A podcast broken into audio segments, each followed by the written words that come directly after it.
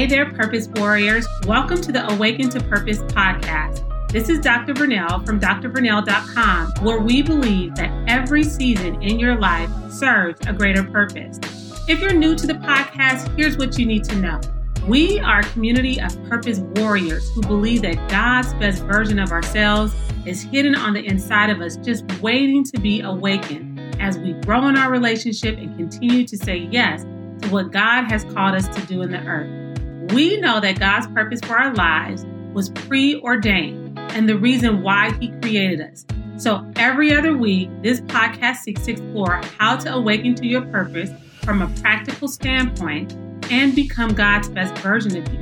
And we do this by touching upon our five pillars of purpose faith, relationship, identity, resiliency, and stewardship. If you want to know more about our five pillars of purpose, head over to my website at www www.drvernell.com backslash podcast. So before we dive in, I need to share with you that this podcast is being brought to you by my new book, From Pain to Purpose, where I share actionable steps, biblical principles, and life lessons on how I discovered my purpose after a painful and unexpected divorce and was left to raise two children with more than a million dollars of debt, zero access, and a negative net worth. My book is available on my website again at www.drvernell.com, also on Amazon, Barnes and Nobles, or wherever books are sold. So if you want to learn more about how to release limiting beliefs, overcome financial difficulties, experience radical breakthroughs, and step courageously into your purpose, then grab your copy today. And remember that God can use whatever unfair or unjust act any rejection or hurtful experience and transform your pain into your purpose. So let's jump right in. So, good morning, good afternoon, good evening. Thank you so much for tuning in to the Awaken to Purpose podcast. I have an incredible guest today. Krista Pettiford is an award winning author and speaker. She is the founder of Krista Pettiford Ministries Incorporated, which exists to partner with other organizations to uplift women and girls in crisis and transition by sowing beautiful Bibles into their lives so that they can encounter the Father and His Son Jesus and learn more about their new life in Christ. Krista's desire is to lead women into the life changing knowledge of God's love, acceptance, and beauty that changes the way we see ourselves and how we show up in the world. She writes and ministers with the solid biblical message and the leading of the Holy Spirit. Krista is dedicated to calling women into a deeper relationship with God, helping them become the women He called them to be, walk in their callings effectively, and triumph through the changing seasons of life. Welcome, welcome, welcome, Krista. Hi, welcome. That was a mouthful. Ah, thank you for reading my bio. Yes. Hey. Thank you so much for joining me today. I'm so, so excited to have you. And I know you've been incredibly busy. I've been seeing you making moves out there on Instagram. So I was like, let me just dip into her DMs and see if she's free. So thank you so much for joining me today. Appreciate it. You are so very welcome. And it is an honor. We met through a Purpose to Platform, and I love being able to reach out. So thank you for reaching out to me. So um, definitely would be here. Amen, amen, amen. And so, normally, what I love to do is I just love to turn the mic over, so to speak, to my guests so that they can go ahead and start sharing their incredible testimony with my listeners. So, with that being said, I'm just going to turn it over to you. Okay, well, let's get into it. So, I met Jesus. My testimony is I am a divorced mom of four young adults. I was a teenage mom at 16, and I'll be 49 next month in May 31st. I had a blended family. So that is kind of the quick piece, but let me just kind of back up and start from the beginning. Let's see, I got saved in November of 1997. The things leading up to that is where I want to start. You know, it's interesting how when we go through pain or suffering in relationships, God uses that to call us closer to Him. Some mm-hmm. people run away from Him, but some people run into Him and say, Who is this Jesus that I heard about? That's kind of my story. I met my ex husband when I was 20 and he was 18. So I was a cougar. And mm-hmm. at that time, I already had two children. So I had my first daughter when I was 16, and then I had my son when I was 20. And mm-hmm. right after I met my ex husband, I turned 21 and then he turned 19. But mm-hmm. we met and we fell in love and we are excited and he accepted my two children. He didn't have any kids and he was always more mature than he looked. And he's six six and he's Native American and black. And so he looked, you know, he's thinner now in his older age. He's got a different swag. But back mm-hmm. then he mm-hmm. had the long ponytail and you know, I'm from California. So you know, we kind of like that. You, you like know. that, huh? Yeah, that long ponytail. He's real tall and I'm short. And so, anyways, we became very, very close. And like so many women in my era, and I was the youngest of six girls in my family. So I have nine siblings.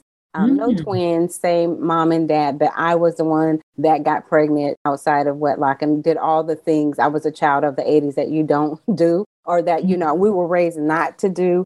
And I had already had my two children. Then I ended up getting pregnant again by him, probably a year or so into the relationship, which was a whirlwind, right? Mm-hmm. And so, which is what I was saying was there were so many women in the 80s, young girls, should I say, not women, young girls. There was a epidemic, so to speak, of women, young teenagers getting pregnant. And looking back, I was a part of that group of women who were having babies. And thankfully, my ex husband married me and he didn't have a good upbringing and he didn't have children. And he had a lot of things against him. Yet he was this young man who had been born into wealth. Let me put it that way. But he hadn't grown up with it. But when he turned 18, he came into it. Mm. But, and I didn't know that like walking into it. But of course, we got married, and as I came to know, so he was just so generous and he was so loving, and he wanted us. It didn't matter. He was in love with me, and I was in love with him, and we were taking trips and taking the kids and all of that, this and the other. And and so I got pregnant. He wanted to get married, and we got married. But what I did not realize is that he had some issues, as did I. Mm-hmm. He had some issues that had come in from the situations that he had gone through in life with his father and, you know, different things that had happened to him. Sometimes people hate what was done to them, but they repeat that behavior. And mm-hmm. so there was a lot of things that began to happen that were mentally and emotionally abusive. However, there was some physical abuse, but that wasn't the biggest thing because I wasn't going to do all of that with him. You know what I mean? Like, uh uh-uh, uh you can't do that. Hello, 911. And so mm-hmm. we got past that part real quick, but there were still a lot of things that were going on. And then people, because he was this big person and still is quite um, well known, people started saying things to him that I know it was hard for him to handle. Like, she has two kids already. You know, we were already in a relationship. We were already living together. He had bought a house and moved me out of my little apartment, my little section apartment, and put me in this house with a housekeeper and Mercedes, you know, all these things. And, you know, there was a lot of people that didn't like that. And mm-hmm. I was so mm-hmm. naive that I didn't see that because, you know, I had a good heart, even though I didn't know, even though I had these experiences and had come from a worldly background, you know, if you tell me you like me, I think you do. Mm-hmm. mm-hmm. Right. So, you know, it's like, hey, no, okay, you're speaking to me because you're trying to get close to him. You're trying to talk to my man. You know, all of these things. That being said, I think that was a lot of pressure. And then he had a very high pressure job. So I won't put it all on him, but I think a lot of things, a lot of the pressures of his career taking off and all the things that he was doing at the same time that I was having these kids and I had become very dependent on him because when I first met him, we were doing all these things together and then we settled into life together. And, you know, I'm at home with the kids and I'm like, hey, can you pick up some bread on the way home? Because, mm-hmm. you know, I mm-hmm. got babies and stuff. And at the same time, I'm not really realizing because nobody ever taught me how to be a wife. Even though I saw my mom and my dad when they were married for years, I think I was the youngest. So 10 years old, is when they separated and then they didn't divorce until I was 35. But my parents, I didn't see that, although all my older siblings did, you know, um, mm-hmm. see them together and all that. But point being is that I didn't know what to do. And plus, I was so young. And so, hey, can you pick me up something? And I'm not knowing that he's having this pressure of, you know, I just had a bad day at the office. You know, I have to travel and this, that, and the other because he was in corporate and business and doing a lot of big things at that age due to his position and his connection and his inheritance. So a lot was put on him at a young mm-hmm. age, but he was par for the course, but it was a lot of pressure. And I think at the same time, he started imploding and he started giving into the pressure to party and do different things. Again, when I met him, he was 18, right? And I was 20. And so I'm not being the best and we're arguing. And he came with his own issues and I came with my own issues. Right. And, you know, so we were this power couple and these kids with all this money and kids and acting grown and stuff. but We we didn't know listen, what we were doing. Listen, that happens too. I think one of the points that you brought out was that you don't always know what it takes to be a wife, to be someone's wife. And I think when you are young like that, even when marriage is modeled in a certain way, you still don't fully understand what that means and what that is supposed to look like and how to love someone. You know, we have this really oftentimes immature idea and definition of love. I know I had it in my relation, the ride or die type of mentality, which is nothing of God because God had to tell me that himself. But you think that, okay, if I do these things, then therefore the marriage would grow, it will be sustainable, and all of those different things. But yeah, you walk in oftentimes incredibly naive to some of those challenges that start to become prevalent during the course of a marriage. The other thing that I wanted to say is listen, first of all, you were not a cougar. Two years? Uh-uh. I dated someone who was four years younger than me, and I was like, hey, this is just what it is. And so, look, you knew what you liked at the time, and that was it. So, anyway, go ahead and finish your story. But yeah, well, the guy that I almost got engaged to in 2020, I call him my almost fiance because I wanted to stop and do marriage counseling, and then it didn't work out. We're still friends. He'll be 41 and I'll be 49. So that was eight years. So I was like, girl, you talking about, listen, we need to redefine the word.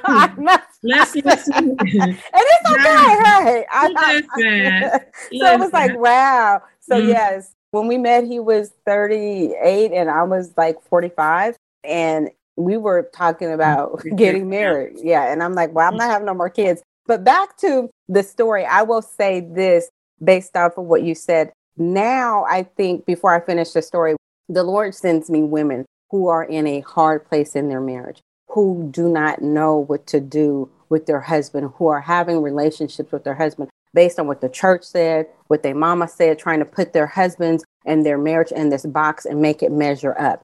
And I don't know, everywhere I go, there is women who will inbox me or I meet them at church or whatever in the walk of life, and I will minister to them that mm-hmm. that's not what you do. And I said, God, something good came out of it because my marriage was not saved in that season. But I have learned sometimes we teach by our mistakes. So we could tell you what not to do. And the marriages that the Lord has allowed me to help him save by ministering to women to don't do that. First of all, get to know your husband and you are dealing with a person. God is bringing you together. So he has used what I didn't know then in hindsight, looking back and knowing mm-hmm. what I mm-hmm. want now and what it takes now to speak into women who are standing where I was at in a season where I didn't know any better and I didn't have anybody to tell me to care enough. And maybe because people wanted it to fail anyway, because of all the reasons I stated, mm-hmm. but nobody told me this is what you should do, except for my mama. And I was so hot headed that I didn't listen to her, and everything she said was right. Going back to that season, I remember, let me pinpoint some moments, some defining moments. And so I remember having my son, our son, our first son together, and he had asthma and he was barely one years old and he had pneumonia actually. He had mm-hmm. pneumonia and he was in the hospital. And I remember I was not saved. I had been raised Catholic and then I went to New Age. I had visited a mosque, like, you know, the Nation of Islam through college and things like that. So I was doing whatever, you know, the world is doing and finding spiritualism. And so his aunt had called me in the hospital to pray for me. My side of the family was more religious and had been raised Catholic and, you know, right. that Baptist. But his family were these born again believers and, you know, which was foreign to me at the time. And so his aunt called me and she had a friend on three way and she wanted to pray for our son.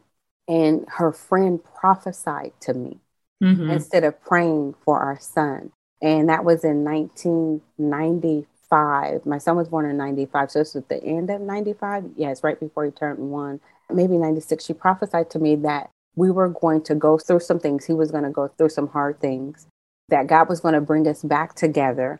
His latter days were going to be greater than his former, and that he was going to get involved with drugs and this type of thing and that type of thing. But God was going to restore him. And his aunt said, You got the wrong person. That's not my nephew. But, you know, as his wife, I tucked it in my heart. And then mm-hmm. when I got radically saved in 1997, so how I got saved is that we were arguing. I guess it was 97 because it was November of 97. And the Super Bowl was in San Diego, where mm-hmm. I live. And we had gotten to an argument and he left out. And I had been going to church while I was pregnant with my daughter, our youngest mm-hmm. daughter. So I'm on the second child. We're having this wild up and down Bonnie and Clyde relationship. I'm mm-hmm. not anything illegal, but you know, I'm his ride or die. You know what I mean? So I'm like, what mm-hmm. you want to do? I got you, you know, whatever.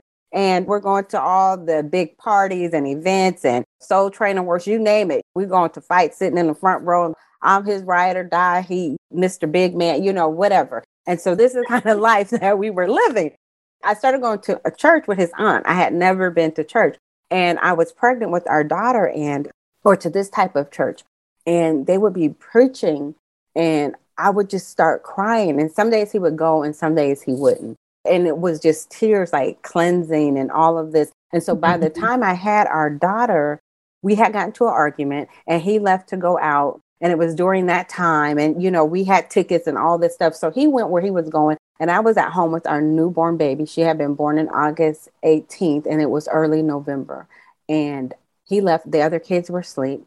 I was sitting in our living room. She was asleep as well. And I had me a drink you know, unsaved kids, you know, they sleep. I have my little drink and I say, I'm going to kill myself. I'm being dramatic. I'm not going to really do it, but, you know, I'm having a show, a drama show for myself. I'm mm-hmm. going to kill myself. I don't know what I'm going to do and all this, that, and the other. So I'm saying all these things to myself and I go in the room in our bedroom. I say, Lord, if you're really real, like they say in that church, then come into my heart, like they said in that church.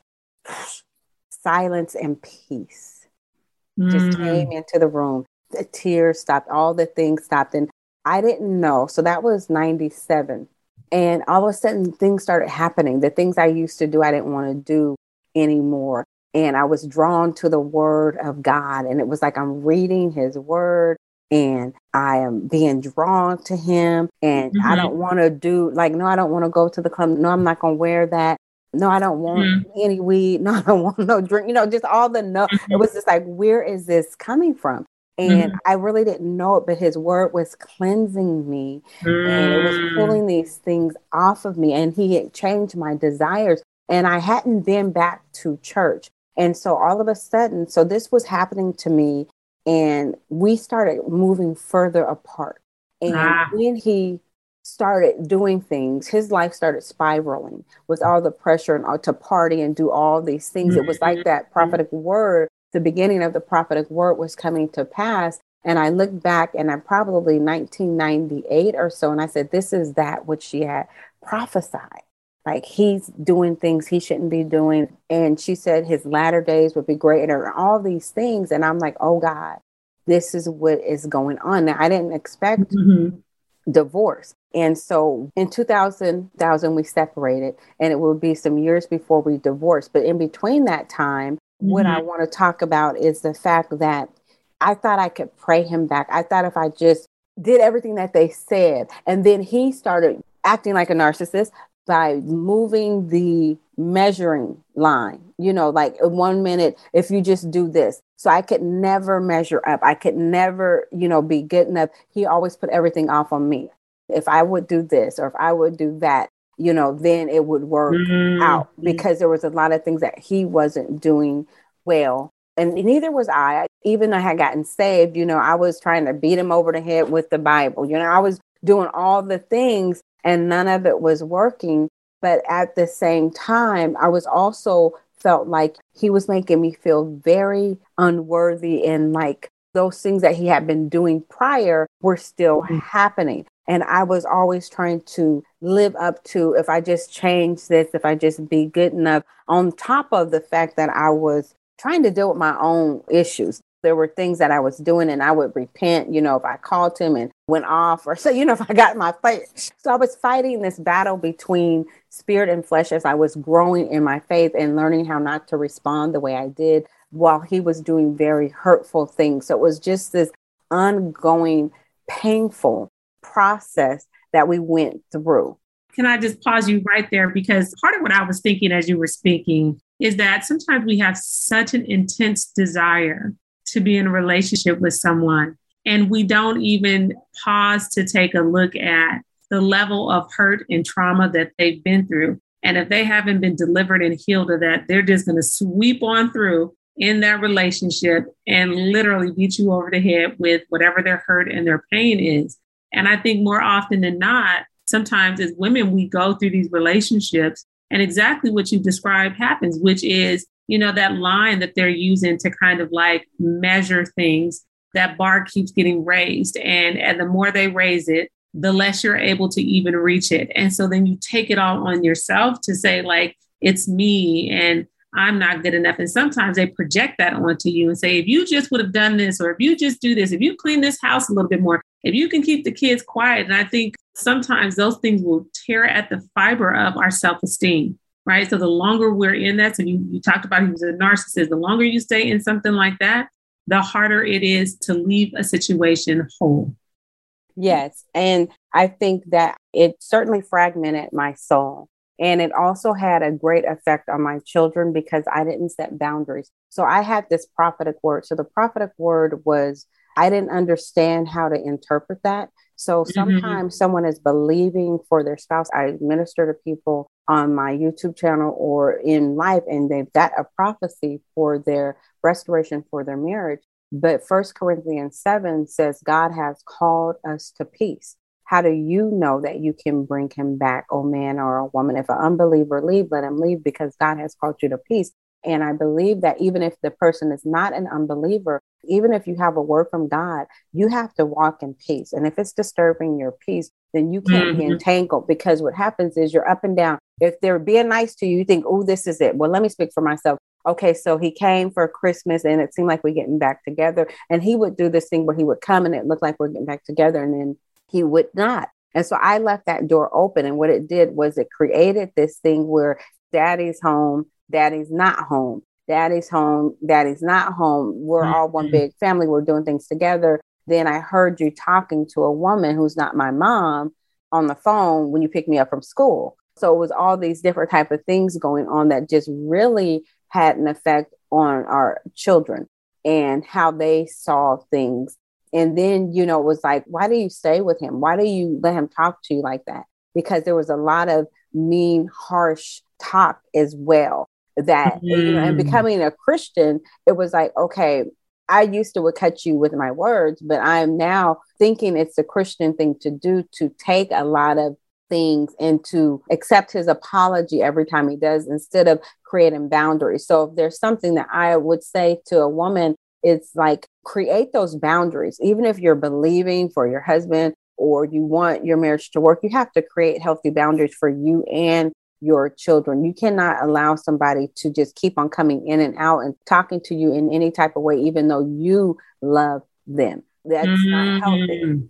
Yeah, you're pretty much saying don't be somebody else's punching back. I don't care if you're saved or not because at the end of the day, that is not God's divine will for your life to subject yourself to something like that, to that level of abuse. That's not in, you know. So when you think about the Bible, and I think about like all the different ways that people were persecuted, but they were persecuted for what they believe in terms of their faith, their belief in God. And we go through a lot of persecution because we subject ourselves to situations that God never called us into in the first place. And so I love that you said that and that advice that you would share with someone. So, how did all of this stuff that you went through during the course of your marriage, how did it lead you to the meaningful work that you're doing right now to bless the lives of others? First of all, let me go back because when I got saved and he left, I started praying for, I left the church that his family was in. Mm-hmm. And Mm-hmm. I went to a friend had invited me to church on a prayer night. And so I went to church, and that was the church I was in for 22 years. I went to this church and I'm like, oh God, are you calling me here? And I went back with my kids and I started praying for him, intercessory prayer. And I was praying with the older women. We were praying, and I got called into intercessory prayer ministry. And I started having this intimate, passionate relationship with the Lord. And it was like um, in pursuit of knowing him. And I began to enter into the prophetic ministry where I was calling things out in my local church and seeing things and prophesying and praying. And then what happened was I got called into I didn't think I'm going to help women. That's not how it really started. Like, okay, I've been through this, so I'm going to help women. I didn't think I was good enough. Let me just say that. I didn't think I mm. was good enough to, and sometimes I still struggle. Let me just share this because I think it will bless someone because I don't have that testimony. God called me into ministry. And that is really what happened. And I'm honored by it and I do it and I'm in it now, but it was a struggle for me. I started praying for my husband. It didn't work out, but I got called into this prayer, this intercessory prayer where we were, mm-hmm. I'm praying with these old women, the older women, should I say, they wouldn't like that, praying mm-hmm. with the older saints, you know, and learning how to pray. And then all of a sudden, this prophetic mantle, and I'm prophesying, and then these were the mothers in the church at the time, and one of them led the women's ministry. 2006, the Lord told me He wanted me to go to theology school, to seminary. So mm-hmm. I went and did a seminary degree. And on that time, I'm serving these women. So I'm just trying to serve the women who helped me through this hard season. By then, I'm divorced and I'm in ministry just under these other women, just really serving these women out of my relationship with them. And mm-hmm. I hear the Lord say, I want you to go to seminary. And I said, two years prior, I was going to go finish my next degree because I'm an IT manager by day. I was going to go do my degree, information technology, my second degree. And he said, What if I told you not to do that? What if I told you to trust me? I didn't tell you what was next, but I told you not to go to that, you know, to, to enter into. I was already signed up and had classes, and the Lord spoke to me while I was on fast. So fast forward two years later, he tells me to go to seminary. He tells me which seminary to go to. It's right in my local area. Mm-hmm, and I'm like, mm-hmm. there's no seminary here. Lord, that church doesn't have a seminary. He's like, go and look online. So he picked the seminary, picked the, it was there. The church had a seminary. I didn't know. And so I went to seminary. I get there the first night and I'm crying because by this time I'm a divorced mom. I have this shame. Now I'm in church and I see all these women with their husbands. I'm still believing God for my marriage, right? Because that's what I'm learning in church it's going to turn around and believe God for it and all of this. So I want my marriage and, mm-hmm. you know, mm-hmm. dating other people is off the table and all of that. So I didn't date until 2020. But anyway, it's a another story. So I go to seminary and I'm crying. I said, God, if you want me to do this, I am the least like, why would you call me to do this? And I'm really crying in my car. I am boohooing and I'm saying, Lord, I just went through a divorce. My life is a wreck. Mm-hmm. I have all these things but my life is a wreck. Why would you call me to do this? If you want me to go to seminary, then you have to go with me and I will do what you asked me to do because I knew it was him. And so I finished seminary in 2008, early 2008. And then I got a call. I was on a trip with my son who was in the eighth grade. It was his Washington, D.C. trip. They went to a Christian school. We were on this little trip. I get a call from my pastor that the other woman had went on to another ministry to lead women's ministry, he said he was going to pick somebody else. But the Holy Spirit told him, me. Mm-hmm. And I said, God, what in the whole entire, like, what? She was stepping down. So I thought I was over it. So I had a complex that I could not do this. I even tried when I first got called into ministry before doing women's ministry. I started dressing like the women, you know, back in the 90s and early 2000s. It was the suits and that, you know, my church, we dressed. How did you right? wear the hats too? Were you yeah, wearing the hat? We didn't wear the hats because we was here, you know, in sunny California, but we dressed. You wore stockings to church. Yes, you yes, did. but girl, some of the mothers would also, you know, the stockings and the hats. Because it sounds like your path into helping other women in the ministry that you have was led by God and strictly out of obedience to Him. At first, and, yes. At first. Well, it's still, right? So the things mm-hmm. that you do, like God still leads you. Mm-hmm. You're still obedient in the things that He's leading you to do, even if He causes you to pivot in the way that you're doing the work with the women that you're doing, or He might decide to say, that there are no men and women in heaven. So then, therefore, you know, feed my flock, right? And so, right now, what do you do to support other women in the work that you're doing through your ministry? So, right now, what I do and where all that has led me to is I do the called conference. So, I've written books for them and I do my YouTube channel.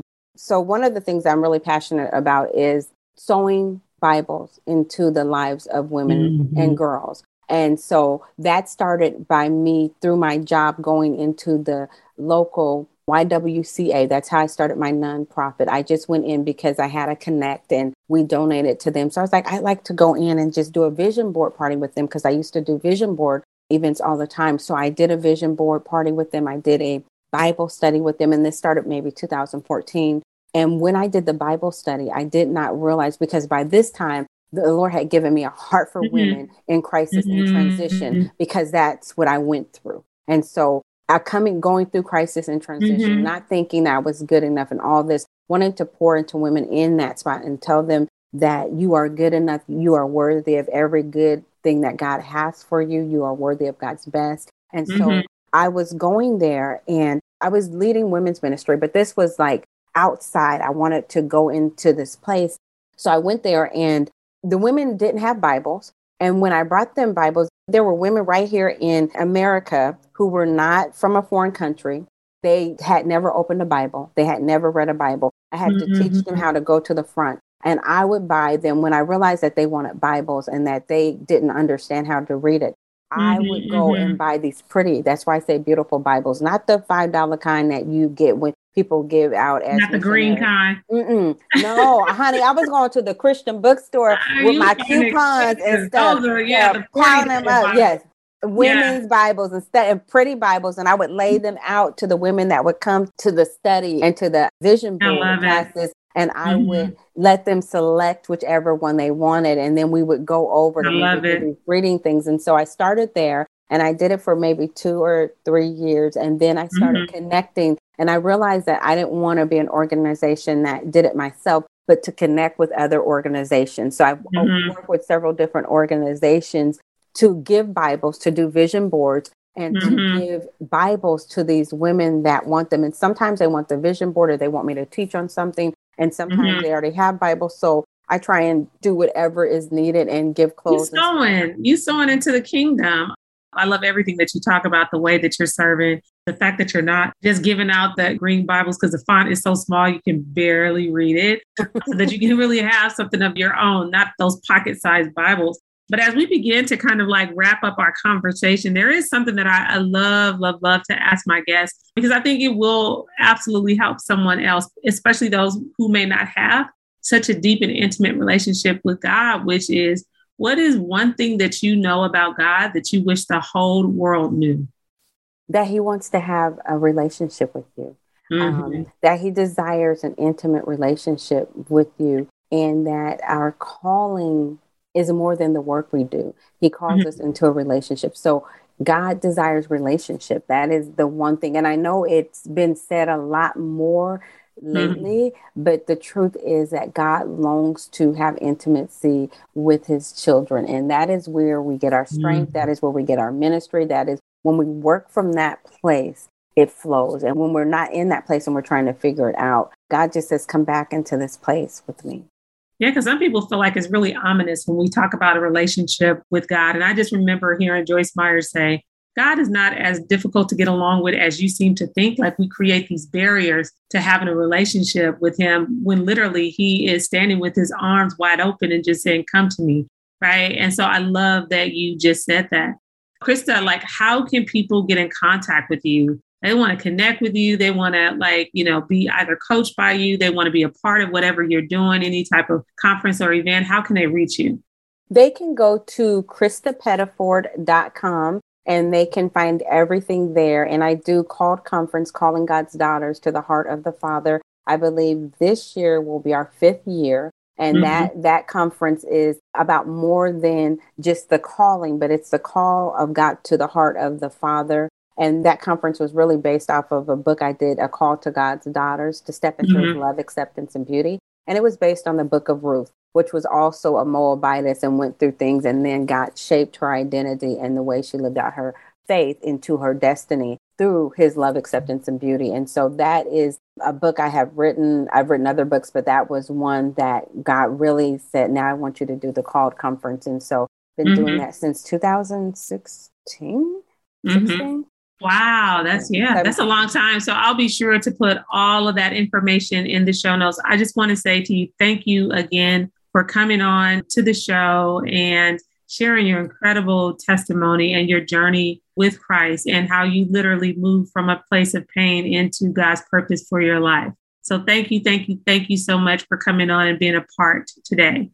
You are so welcome. And if I could just add, you said things that I do have to offer women is my Brave Change course. And so it's how mm-hmm. to get out, you know, if someone is looking for something more in this moment, it would be my Brave Change course, how to move on from your past, which I had a hard time doing. But when I figured it out, I got it and move into the future that God has for you. It takes courage, it takes faith. And so that course walks you through how to do that, how to execute change mm-hmm. that lasts in your life. Amen. Amen. I'll be sure to put that also in the notes. They can connect with you that way. So thank you again so much and have a fantastic day. Thank you so much. I look forward to listening to myself in the episode. So, yes. Excellent. Beyond my book, if you're interested in learning more about how to become God's best version of yourself by awakening to your purpose, consider enrolling in my online course, which you'll find on my website again, which is www.drvernell.com because God's love for you and the reason why He created you is greater than you will ever know. And guess what? He wants you to succeed in carrying out your purpose.